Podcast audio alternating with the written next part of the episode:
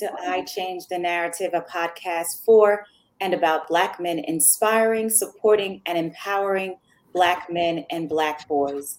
This episode of I Change the Narrative is sponsored by So Organic So Suave, also known as Sauce. Sauce is a luxury hair care and skincare refuge for those with thick hair and melanin rich skin. From healthy beard growth to top of head hair styling to an illuminating skincare regimen, Sauce Essentials will naturally enhance your outer appearance to strengthen your inner confidence. Sauce invites you to accept the authenticity and real self care and embrace your best. You can find Sauce's award winning grooming essentials online at sossd.co Again, that's S-O-S-S-D dot C-O. You can also follow Sauce on Instagram and for the latest in product news and updates at S-O-S-S-D dot C-O. Elevate your grooming with Sauce today. Today's topic is lessons in Black manhood. Before we start the conversation, I want our guests to briefly tell us about yourself, where you're from, and the work that you're involved in that lends itself to the topic or the lived experience. Thank you so much, gentlemen. We're going to start with Marcus. Amazing. Uh, Nika, thank you for having me on here today. Uh, and I'm super excited about this opportunity. Uh, my name is Marcus Gilmore. I'm originally from the Dallas, Texas area. Uh, grew up there majority of my life and ended up uh, moving to New York City in about in 2017. So I've been here for five years. Um, so, you know, nine to five, I'm in the advertising industry, uh, leading a lot of campaigns for uh, my client. Um, but when I'm not doing that, um, I sit on the board for Crown Scholars, which is a program based in Dallas focused on uh, educating young Black kings on the STEAM the uh, STEAM field. So really just powering them and uh, encouraging them to kind of venture outside of just basketball, football, all of those things. Like there's more to the game, there's more to life, there's more to the bag, and uh, really introducing uh, that that science technology space to them. So. Uh, shout out to Crown Scholars, and um, that is what I'm doing right now. Thank you again. Awesome. Thank you. Next up, we have Chris. Hi, and thanks, Meek, for allowing me to come on, opportunity to speak, and also speak with young men, especially in this generation and day and age that we live in. I think it's very critical that we also have a chance to speak into the future of manhood. Uh, but I'm Christopher Boulder, originally from Kannapolis, North Carolina. It's a small town. If you sleep on 85, you'll miss it because it's that small. But about 20 minutes north of Charlotte, North Carolina if you've heard of it. I've been there most of my life. I um, originally just moved here just recently, back in July of the summer, uh, to Boston, uh, to Boston, Massachusetts. So it's a new experience, new, definitely different from the South, and they do not have my accent, nor my vernacular. So it's a, it's it's a change. But I work with inner city youth. I work with a lot of urban, work in a lot of prison of men of dealing with mass incarceration, I speak to troubled youth. I'm an author as well. And here in Boston, I am associate director of a university here at Gordon Conwell. So that's pretty much keeps my hand full. Married 10 years, uh, and I have four children. One is at my oldest is at Penn State, studying to be a neurologist, and my other three are very young. They're still school age. So uh, my hands are busy. love it. I love it. Thank you. And last but not least, Rich. Um, to echo everyone else, thank you for having me. Uh, my name is Rich Griffiths. I am originally from North Carolina, still here, born and raised, been here my whole life. Um, born in a little town called Burlington. I currently live in another little town um, called Goldsboro. Um, I am married, been married for about four years. I have three daughters, um, ages one, three, and 11. Um, so outside of um, my day to day, I am a licensed clinical mental health counselor. I actually recently acquired that title. I graduated back in May um, from NC State. So I've been practicing for a couple of months, even though um, even before then, you know, with internship and all that, I've been really counseling for about two years now. Um, outside of that, I am a graphic designer. I work for a marketing um, company in Raleigh, North Carolina. So I've been doing that for about, well, working in graphic design for about a decade now. Um, but where I kind of am able to really lend my support and my voice um, for young Black men is through counseling. Um, having clients who, you know, sought after me because I am a man, because I am a Black man more specifically, and a Christian.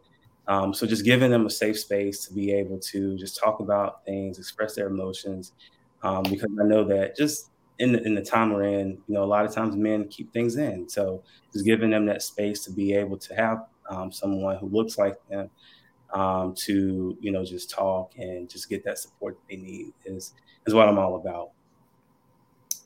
Thank you so much again, gentlemen, for being a part of the conversation. You know, every season I rerun this particular topic with a different panel of men because I always believe in providing fresh per- perspectives from various age groups of men for the purposes of helping our younger Black brothers navigate Black manhood through sharing of personal discoveries and stories. So, this kind of intergenerational mentorship is important in the development of Black men, no matter if they're young or if they are more mature. So, today, um, I'm thankful that you all are going to provide strategies and tools and lessons that you've had to walk through in order to elevate your futures. So I always say to the men that I have on here, everyone has a story and wisdom knows no limit. So let's get started. What are some of the lessons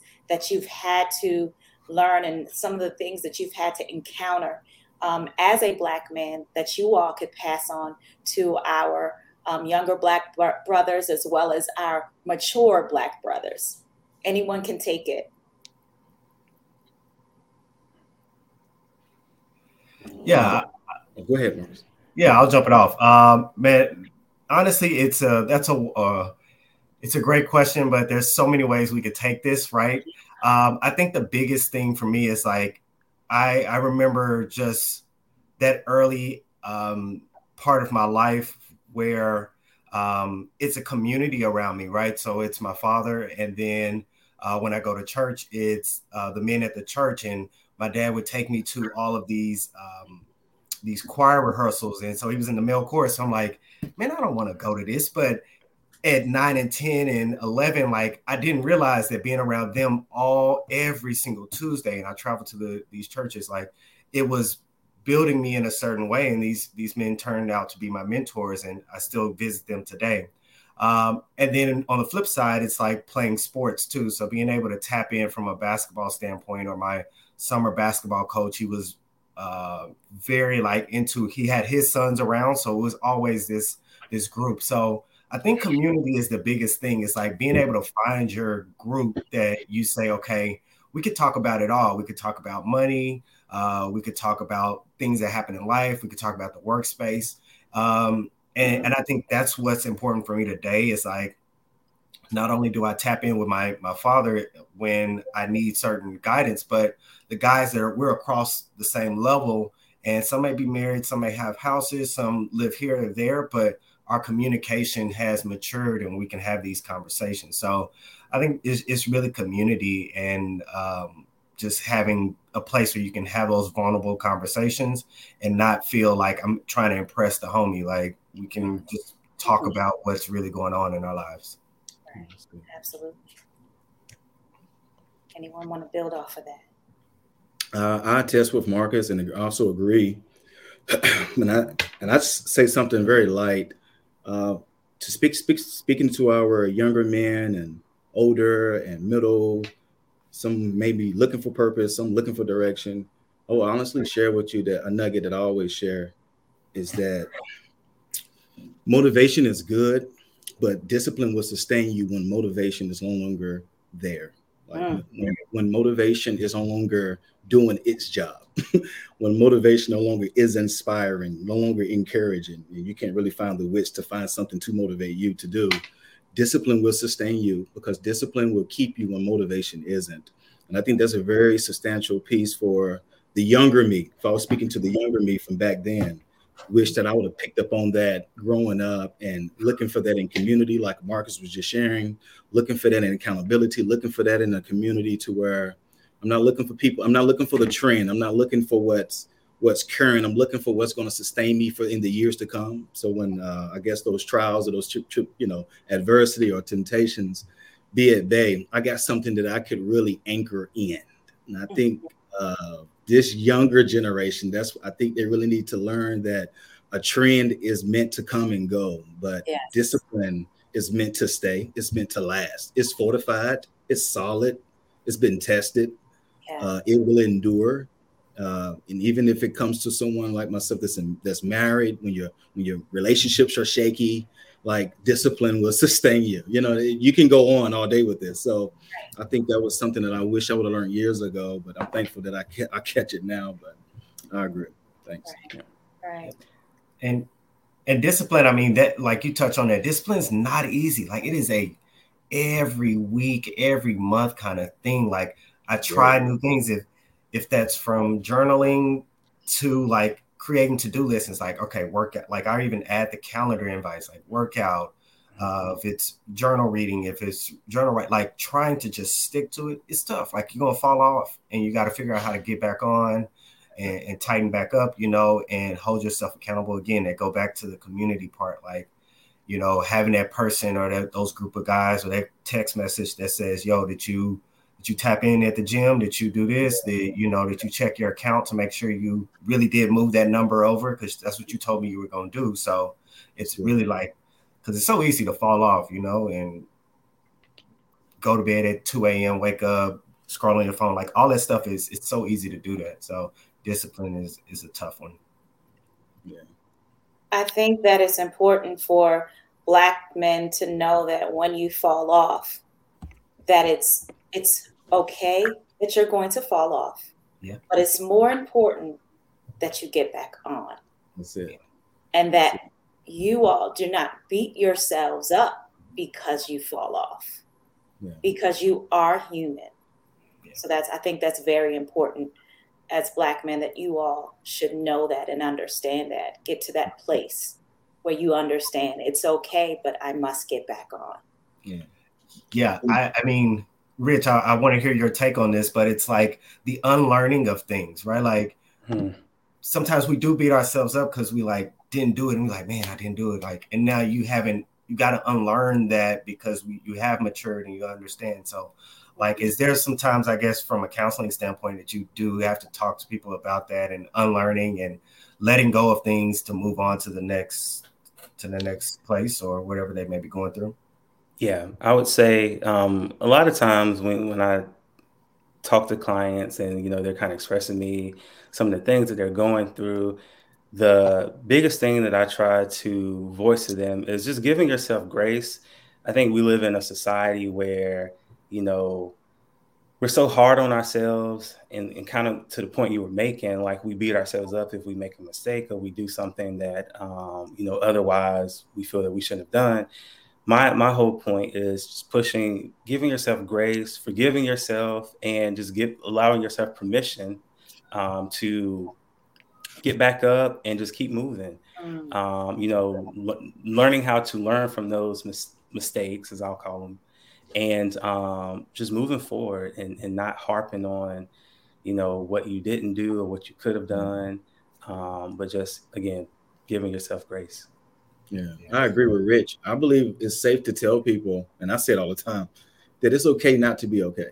I think people need to learn that they can live in that space and live in that grace and allow yourself, man, that it's okay not to be okay, to embrace those emotions, process those emotions. I think it's when we begin to put bandage bandages on those feelings and emotions, never mm-hmm. processing it, moving on maybe from relationship to relationship, just to find yourself back into that same situation that you put a bandage on last relationship or previous years before because you never gave yourself time to heal. So I definitely, Rich, I agree, man. That's that's that's, that's good. So processing your feelings and emotions, that's good. That's good. That's good.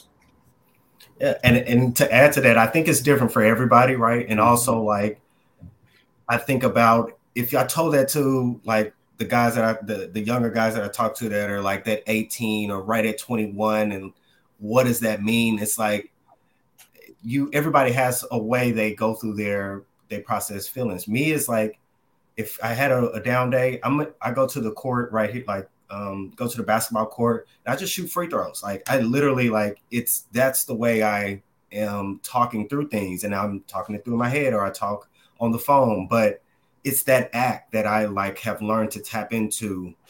And it's why I probably chose this apartment because the basketball uh, court is right around the corner. Now, granted, I'm not doing, I'm not giving out buckets like I used to, but don't don't get it twisted. I still will. But this is my way of like finding that that medium and peace, but also processing my day, right? Even if it was good or bad, like just acknowledging the wins on that day, I shoot free throws. If it's a bad day and it just didn't go like I wanted to, I'm gonna go do this type of activity as well. So again, when I talk, like I think it's just showing, saying that it's okay to choose your way of processing your feelings, but letting it out, giving yourself grace, as we've we've said here a few times. Like I think those are really really key uh, ways or uh, things to do. Let me ask this to all of you. Um, we're speaking of processing our feelings and emotions. Um, let's talk about the social media piece because we are hearing lately um, Mr. West. Um, we see what he's going through. We, we, we're reading his emotions, his feelings on social media. So, what are your thoughts um, for particularly um, our 18 year olds? Um, talk to us about that. Which, are there any do's and don'ts to the social media and processing. Is that the place to process our emotions and feelings? Uh, yeah, go ahead go ahead. Go for it. I would say personally no. Um, now I, I do think that it is good to be able to maybe get out your emotions in some way. Some people like to write. So i would say instead of writing it on social media maybe write it in a journal. Maybe write it in the notes on your phone. Uh, maybe talk to a friend but to me, when you start um, opening your world up to everybody else, then one, I feel like it's a, a way of crying for attention, which, mm-hmm. you know, in the case of Kanye, I do feel like that he, he really does need some healthy support. Healthy but I, I just feel like, you know, social media isn't the place for everything. I think we live in a, a, a day and age where we feel that we have to share everything that we're going through on social media, what good or bad. Mm-hmm. And um, I think some stuff should just be kept. Um, I'm not going to say to yourself because I do think it's healthy to get it out, but maybe to some a trusted community, friends, mm-hmm. again, a journal or something, but not for the whole world to see. Um, yeah. Yeah. Okay. I mean, I I don't want to make an age assumptions here, but like I didn't grow up with the phone in my hand, right? Like I didn't get a phone until 11th grade or I'm not on social. So one thing I have to understand is that the 18 year old that they they have the phone in their hand from birth, mm-hmm. right? They got the iPad right in front of them. So what we call social to them is like, y'all, I always had a device. Like it's not anything new to me. Um, but I think it goes back to our first part of that community like space. Like how do we create a place where social is a part of them letting their things to say, but it's in a controlled environment and there's this a platform or something that ex- I don't think it exists, but it's somewhere where they can go and it's okay and it's not used against them. It's not used as a tool when they go back to school or they're freshmen in college. Like it, people can't use that as a tool against them and harm them in any kind of way. So uh, it I think it's it's in development still, right? Like, right. and and when we speak about Kanye, like it's that's different. That's all. That's a whole. it's well, a different story, but but he he's a person that you can see that he lives outside. He he shares it a lot, mm-hmm. but I think that he carries a lot too. Like this is some if you've ever you've seen his documentary or it's mm-hmm. not his, uh, the documentary that was created about him, right. uh, you can see that he carries a lot throughout these parts of his life. Mm-hmm. And now we see him today, you know, and it's like, how do you manage all of that? Like, mm-hmm.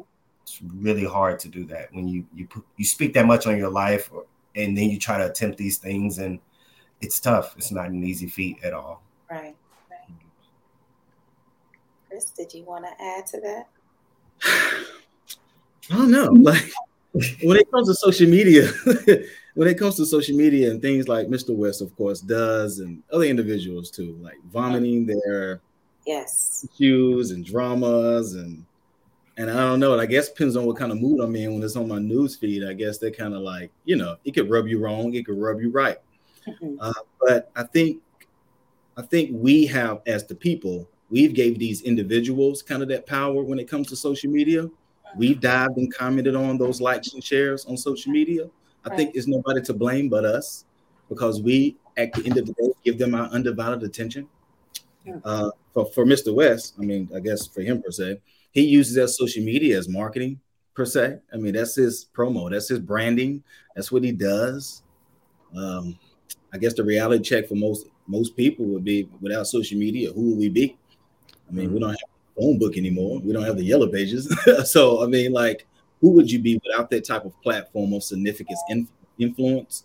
And I think, far as what we're doing with our influence of change and progress and positivity towards like so culture, we're doing this. I mean, we're we're, we're putting out information. We're feeding uh, our people on ways to be able to grow and be better, right? And so when you read that type of stuff on social media in your news feed, it just like really just throws toxic darts at this very things that we're doing. So when it comes to like that social media and things like that, and then we feed this stuff to our children, we give them iPads, like Marcus was just saying, we give them phones because it's a great babysitter too.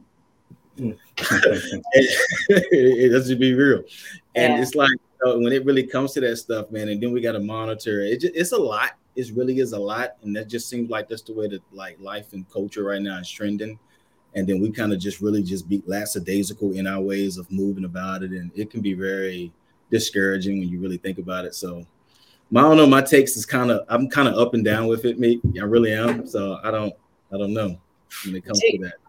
do you think we're we're teaching our younger um the younger generations to process on social media these days? No no because social media is like a microwave. It's so instant Okay. And it allows them, they don't have time to process to them when they have a pistol in their hand. And and it is so easy for them to fire back. So when I have that and I want to clap back on what so-and-so said or what so-and-so done or the situation, whatever it is, I can easily make that post and make my couple, and then that's it. And that that that just blows and goes viral. Sometimes I'm so late on it. By the time I see it, it been out. I'm like, oh, oh, you know, I'm behind. Yeah. So like, I didn't even know that was going on. I'm like, really? I'm that I'm that slow. So and and and that's that's it's really like we it's the really the bread and butter on really trying to teach our younger generation on really how to process your feelings and how to be slow to speak and swift you know right. swift to hear. Like it's hard to teach them those tools when they have something so accessible in their hands that really teaches them the opposite. Man this is how you express yourself. Facebook is where you do it. And they see so many others do it as well. And so it's not so much as positivity on being influenced on social media for them to do something better or have a different solution yeah. And I, I think, oh, go ahead. No, I was just going to say, I like that. Slow to speak, swift to hear. Yeah.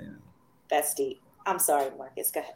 Yeah, it, it, it goes back to also like thinking about again the unlearning part, right? Like mm-hmm. for the mm-hmm. last eight nine years, we all have we hit the comments. There's something that posts.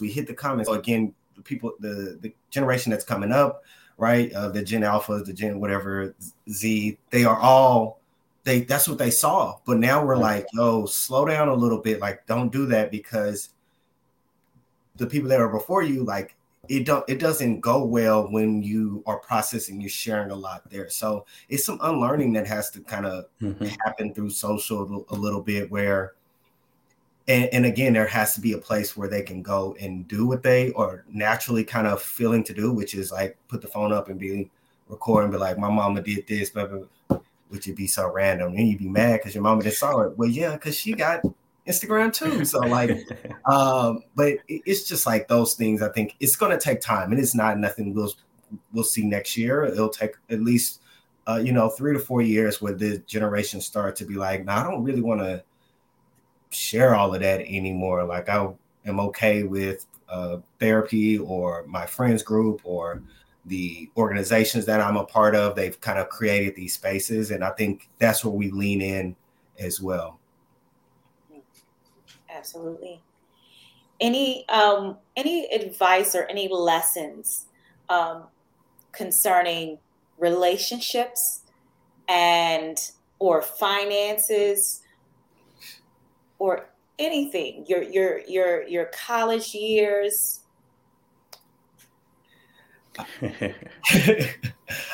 I'll say this about friendships like guy friendships they are uh, i remember my dad telling me one day he was like you know these guys that you're around you probably won't see them when you the older you get like you may so when you find some that are legit and that you want to rock with you know really pour into that hang out be mature with it make good decisions even as a group right um and that and that stands tall today right like there are still guys that i play AAU basketball with in high school that when i come visit home like i am comfortable enough to just say hey let's link up let's go out mm-hmm. and he used to tell me he's like be careful when you do that because you don't know what they're doing. But like the guys that I've kept around have that it's a I feel very comfortable and I trust them in their decision making. So um I think too, like as you get older, having guy friendships is important to again that community part, but be open, right? Like just because they don't know you from this time frame, it's okay to, for them to know who you are today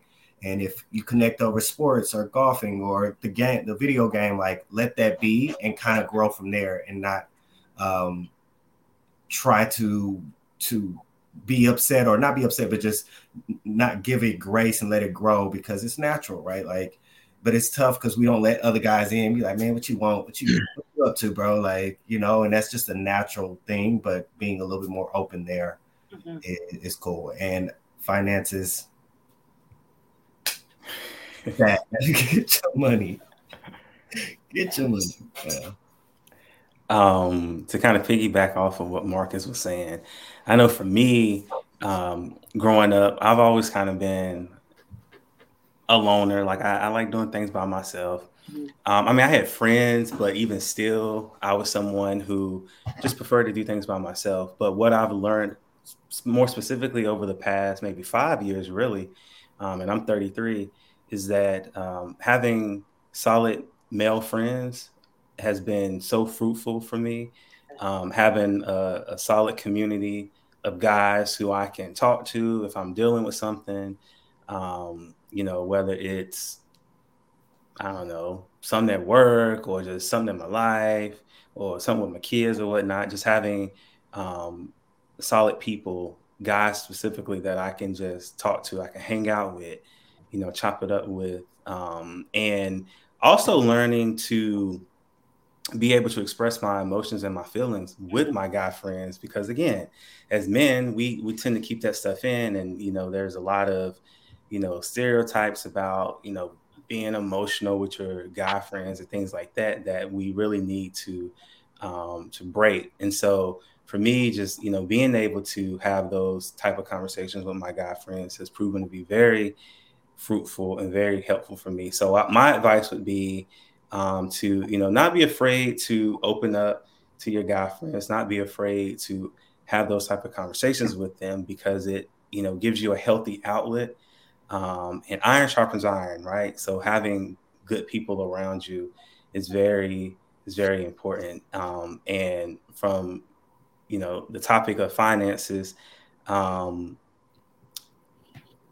learning how to to and it, so much can be said about this but just yeah. really learning how to steward what you have I'll, I'll, start there just stewarding what you have and i think it's great to be um, you know to want more and to, to go after your money i think that's we all should have ambition right um, but just learning to steward what you do have learning to budget with what you do have so that god can trust you with more mm-hmm. um, and you know not just splurging because i know in college for me getting those what refund checks or whatnot. Probably should have been really using that money for good things. But I, you know, it was like, wow, like I got this money, which really wasn't mine technically because it's a loan, right? It's just a refund. But yeah. um, just splurging, going shopping, and going out. And you know, and those things aren't inherently bad, but just again, learning how to have discipline. And I think we, we talked about that earlier. Just being disciplined with your finances is mm. important because when you get to my age now and you got a family, you know, you're married, you got kids, you, it really comes in handy knowing how to really um, budget and use the money that that you have. So that's my my advice there. Yeah, Rich. Money goes a long way. A dollar goes a long way when you got a little bit of you got family and you got mother mouths to feed. You know, you know, it sound good to go get that steak, but you know, you got you got split that steak. no, no, but all in seriousness, um, prison taught me two things when it came to actually relationships and money, because those are the two reasons why I went to prison. I had unhealthy relationships and I went chasing money. So all that that chase the bag culture, you can chase it, but you I want you to know which direction the bag is going because it might be leading the wrong direction. Mm-hmm. So chasing money ain't good money. Um, but it taught me that it taught me two things. It taught me also taught me that how you value your relationships or how a person values money is how they value relationships. If you ever find yourself in relationships with anyone and you're trying to observe and learn how they are, how they value their money is how they value you uh, with money, you can invest, you can squander, you can save it, you can um, you can move it. Uh, same with people, you can invest in them, you can you can you can you can you can spend it, you can squander them, and I learned that about in relationships because uh, how how you, we treat one another, how you treating someone is often determined off of the fact and how long you're you're you're endure saving or investing financially. Uh, I was a person, I wasn't taught financial literacy growing up. I was raised by my grandparents. My mom had me at the age of 12. So I did, we didn't, I was raised up in old country backwoods church in North Carolina. So we didn't know much of anything. And they just got about a dime a dozen. We ate fried fish about every night for dinner. So, but they taught me how to sustain. I learned what hardship, how you can endure and sustain through hardship. I learned that taught me how to save and not squander and always look towards the tomorrow. And I, I value the same way in friendships that people don't always last. And I've squandered some relationships in my past that I wish I would have held on to that person just a little bit longer because I was young and immature and deviant and narcissistic and prideful. And the only person I thought about at the times in those years was myself. So how a person values uh, finances and or relationships can oftentimes also tell you the type of person they are on the inside and how they'll value you. Pastor Chris, you said a lot, um, but since you mentioned it, if you don't mind me asking, um, what were some of your lessons that you learned while in prison? Um, I just I, I, think that that's important because we do have some listeners that have um, share the same past as you. So please, if you don't yeah, mind. Sure. I spent six years in there, in that place, uh, place in that hellhole. I oftentimes call it a place that is designed to break you. It actually birthed creativity within me.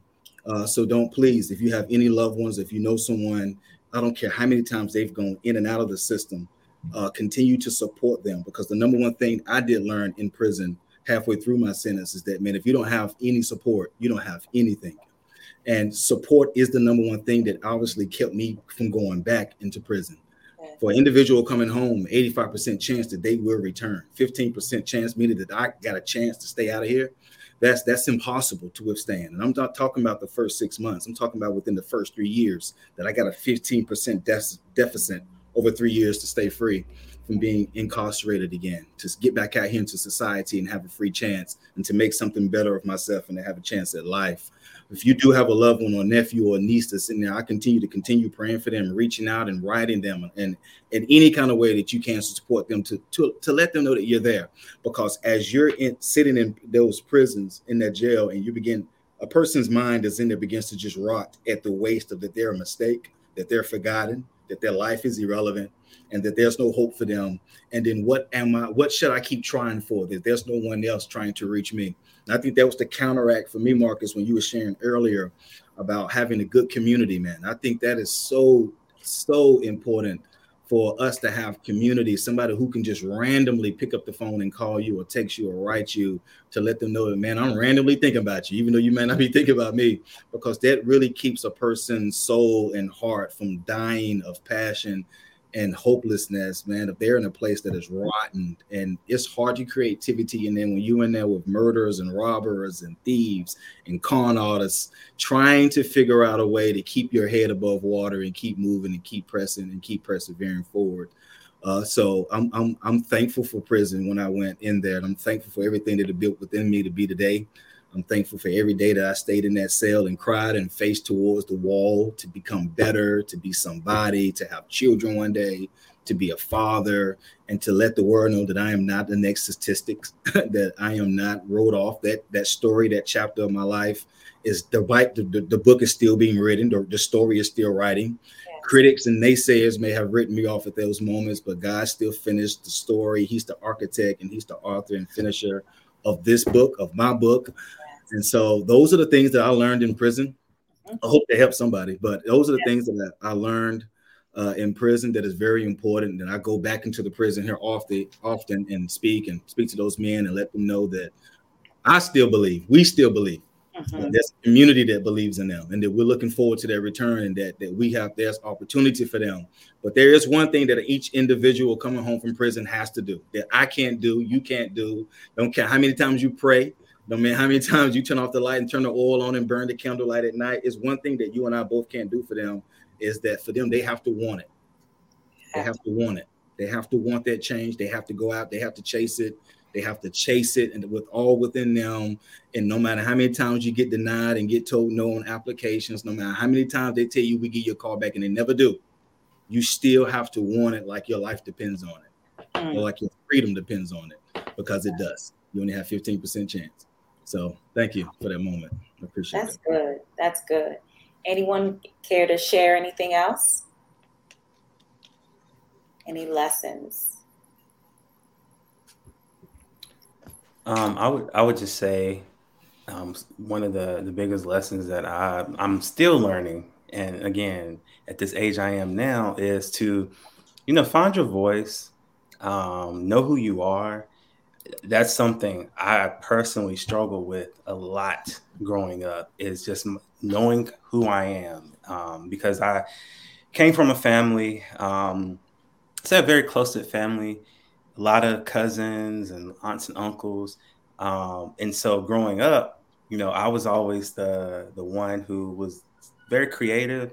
I like to draw. I like to make things with my hands, and just you know was really into the, the arts, but my cousins were really into sports. So growing up, there was always this, I felt like unspoken conflict between us because I wasn't interested in a lot of the things that they were interested in. So I bring that up because, you know, I know that there are tons of young guys out there who could very well be like me. You know, they like to make music, they like to make things, they like the arts. Um, and so us as a society really supporting those people as well because I do feel like a lot of times we're kind of pushed to the side and it's the guys who you know play basketball play football that and so that's why Marcus I loved when you mentioned earlier that um, the organization that you work with I believe you know helps really guys even to think beyond just the sports side and the athletic side because there is so much more out there.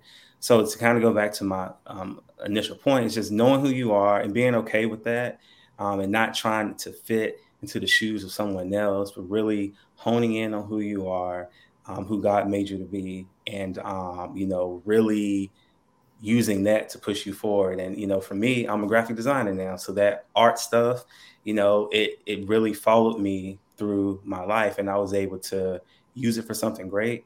Um, and even as a counselor, you know, being able to, to sit and listen to people and them, you know, be able to talk about their feelings and things, um, just being a very empathetic person um, has, has really worked for me. So again, just finding your voice, knowing who you are, um, those things are very important, especially earlier on in your life when there's just so much pulling at you um, in so many different directions and just you know with social media now. Like I didn't have that growing up, so I can only imagine what it's like for kids now.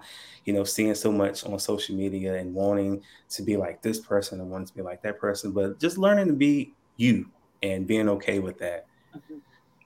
Um, Rich, I'm glad you mentioned that. Um, did your family, as you were growing up, did they try to push the sports on you? You know, they didn't forcibly try to push it, but it was very subliminal. You know, my dad was a great athlete, good at football, track, basketball. Um, and so I think there was a subconscious push that, oh, you know, you should be like your dad. You know, he was great in sports. Um, but I will say my dad didn't he he never tried to force me to do anything that I didn't want to do, and always supported me and, and, stuff at school when it came to my arts and things like that. So I was very blessed in that sense. But I guess as a collective, I will say that there was a subconscious or subliminal um, mm-hmm. kind of push to try to be like the, the other cousins. Right. Um, so okay, um, because I I do know of a young man. Um, he's involved in um, space and I know he goes through this narrative in his head and um, about, well, certain people, he may think that some people want him to pursue the, take the sports route. And, and, and I want him to know that it's okay that he takes the space route. If that is what God created you to do, then do it. And there are no apologies about what it is you want to do in your heart. Would you all agree with that? What would you yes. say to that young man? Double down on it, lean into it, be open, um, do more research on people that look like you that have been involved in space. And I'm not just saying people that go, um, you know, I don't really know much about it, so I, I couldn't really say, but I would do some more research on the background. Who, who yeah. are the engineers? They exist. Um, yeah. And, and, you know, I think that we need um, and to need to promote, and we need more Black men in space. Yeah. There's we don't hear about um, Black men in space, so why would he care about you know what others are thinking? Yeah, I mean the the program uh, Crown Scholars, like we do a STEAM camp every year uh, in the Dallas Metroplex. It's one week, and um, you know it, it involves yoga, but yoga from uh, robotics class where they design, they have competitions. Uh, but also we bring in a lot of speakers. And uh, there's this video out about that we we put out and it was this kid kind of giving a testimonial. And we were like so what you learned today? Very simple very open-ended. And he was just started talking about how he started learning about um, the engineering field uh, different types of jets. Like he was naming them and i can't name them right now but it's like he was able to speak on it. It's like, okay, that's driving the impact. This kid, I mean, if he wanted to play football, he looked like a kid that could probably play football. But our goal is to say, you know what, you know, it's science, technology, engineering, arts, and math. They all feed into what we see on TV anyway today. How can you tap in there, go get a bag, support your family, be, uh, you know, do things you're interested in, and at the same time, you know, fall into your passions and it's not like we're not forcing you to say you got to pick up the ball to get out of here. Like you really right. can do these other things to get where you want to go wherever out of here is to them. Right. Yeah. And you know to be honest um the athleticism is not always a way out for people. No because it's so much. It's the one what is it one percent? Like yeah. it's so small. I mean the number of kids that and, and again i mean we saw it. I don't a couple nights ago, Monday night or Thursday night football, uh, mm-hmm. uh, one of the football players got hit so hard, like mm-hmm.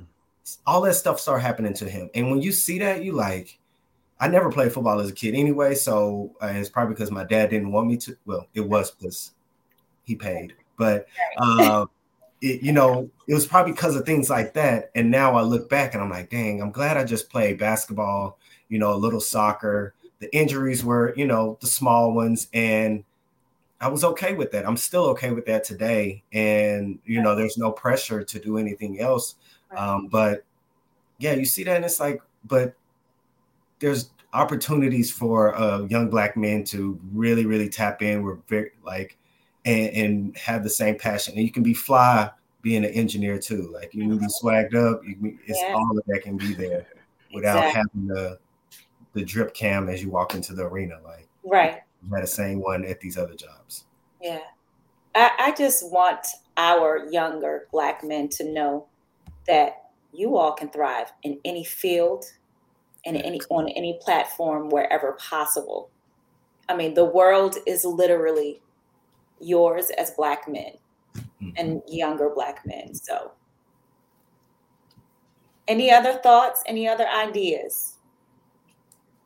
Yeah, uh, I would say self awareness, like Rich mentioned, just knowing yourself, self awareness, uh, and being open to travel, right? Being open to see and go to different states. And uh, if you happen to play, like I said, traveling soccer or baseball, and they go, be okay with that and not be so ingrained into your phone when you get to these different states. Look around because there's so mm-hmm. much to to see and yeah. Um, yeah, I think that that's really key. Being open to travel with, um, especially as a kid.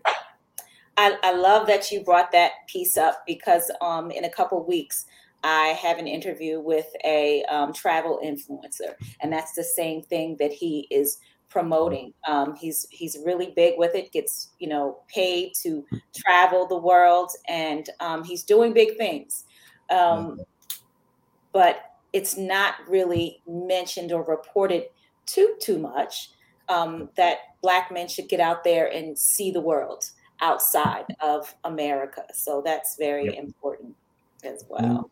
I mean, traveling outside the country, that's where the community comes back. Like mm-hmm. the homies, we can start with small steps. Go to Puerto Rico, then we go to Jamaica, and then we go to, and we all now let's all go to Europe. And it's you know it's steps, right? And because truthfully, like you may not have had family members that have done that already, so you may be the first one person with the passport and with the stamps, and we I truthfully like I went to France in in June. I was the, my family has never been not that I know of off the top of my head. My parents or cousins been to France, but like I had to be okay with saying, you know what, I'm gonna go. Like I'm gonna go. I'm gonna call my parents. I call my dad. Like look, look, look. Like I'm that that vessel to the next part, right? And then, um, but imagine if you knew that at 26. If I knew that at 26, 25, and just took a little bit more leap and I, I, think i did but you know now what i encourage is 18 19 save a little bit take one step to go see something in the states that is you know uh, a national park or something like that mm-hmm. just starting small that's okay and just seeing the world to open your eyes up from your from your pond yes yes yes well, gentlemen, that is our time. But before we go, tell our listeners how they can connect with you um, starting with Marcus? Oh, uh, I can Instagram and all social is Marcus D Gilmore, um, and yeah, I'm on there pretty much. I can be contacted from there. Uh, the organization that I work with is called Crown Scholars, based in the Dallas Metroplex. So it's at Crown Scholars there. And yeah, I do a lot of market consulting on the side. So um, always open to connecting in that space. But thank you again. This was an amazing conversation. No problem.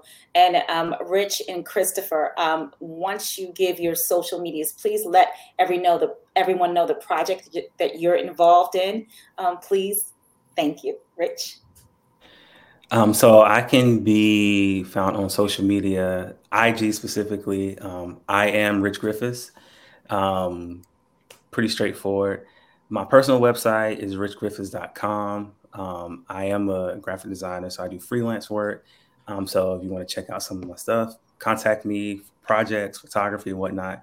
You can do it through my website. Um, and then I'm also a licensed counselor. Me and my wife um, own a practice together. It's called Crown Life Counseling. Um, so when Marcus was talking about his, I was like, okay, the crown, that whole aspect, we be in there together. But it's crowned um, C R O W N E D dash life.com. Um, and so, you know, you can reach out to me via there as well. And if you're in North Carolina, I can potentially work with you as a counselor. Yes. Um, and so I'll I'll I'll wait till after Chris goes and we can talk about the the project. Thank you. Thank you, Chris. You're on mute. that was a test. See if y'all was really listening. So, so I am Christopher Boulder. My Instagram handle it's it is it's Christopher Boulder. Um, you can contact me through, of course, social media, Christopher Boulder on Facebook. Um, I have a Boulder Faith LLC company that I'm doing that I'm licensed uh, mental health specialist. I also work with life coaching specialists, and I am well. I'll tell you that part in a second. And then I work with at-risk youth uh, kids and uh, youth rather, and I also visit the um, I counsel for people who are going to prison and people who are coming home for re-entry out of prison. And so you can look on my website, you know, details for that, or I can shoot you a link, however you feel, and um, you can contact me on that. Uh, I also author a book about my prison experience. Uh, on called titled Broken, and I also work with a sexual trauma that Rich and I are about to tell you about just now. You can start off, Rich. You can go ahead. Yeah, so the the name of the anthology book is called Echoes: The Stories of Men Overcoming Sexual Trauma. So it's co-authored by uh, a number of men who some are advocates, um, some are, are actually survivors themselves of various sexual traumas, whether that's molestation, rape, um, the whole gamut. Um, but it also includes just really important information um, about sexual trauma you know things to look for. So not only is it does it you know share the stories but it's a, it's a really good resource. Um, and as someone who's a counselor i've actually recommended this book to a couple of clients who are survivors as well um, because of the fact that it just shares the stories and it's just a really amazing resource. And so um, the the guy over the project robert who's actually been on this podcast as well um, he does travel around himself and speak to you know young guys um, in general, but also more so specifically to this topic. Um, and this particular project has traveled to different states, and he does like um, conferences or I guess seminars or whatnot, where you know various people who are survivors can come. They can share their stories. They can ask questions. Um, so it's it's really been a very amazing um, project, and I've been blessed to be connected to these men um, and, and, to be a part, a part of this project. Thank you so much, Chris. Did you want to add anything to that? Nah, Rich hit it on point. That was money. Awesome. Um, gentlemen, you are truly amazing. Thank you for allowing me to showcase your stories, for doing your part in changing the narrative, and lastly, for keeping your commitment by being a part of the show. That means a lot. If you've enjoyed the show, please let us know. We would love to shout you out and post your comments. If you or someone you know is changing the narrative, please contact us at ichangethenarrative at gmail.com. We would love to share your story. For I Change the Narrative merchandise, visit iChangeTheNarrative.org. Thank you to our sponsors, So Organic, So Suave. You can follow Sauce on Instagram for the latest in product news and updates. Visit at sossd.co.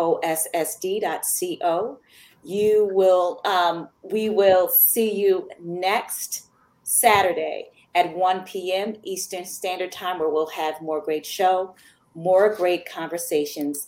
Thank you all so much for listening and being a part of the conversation again. See you soon.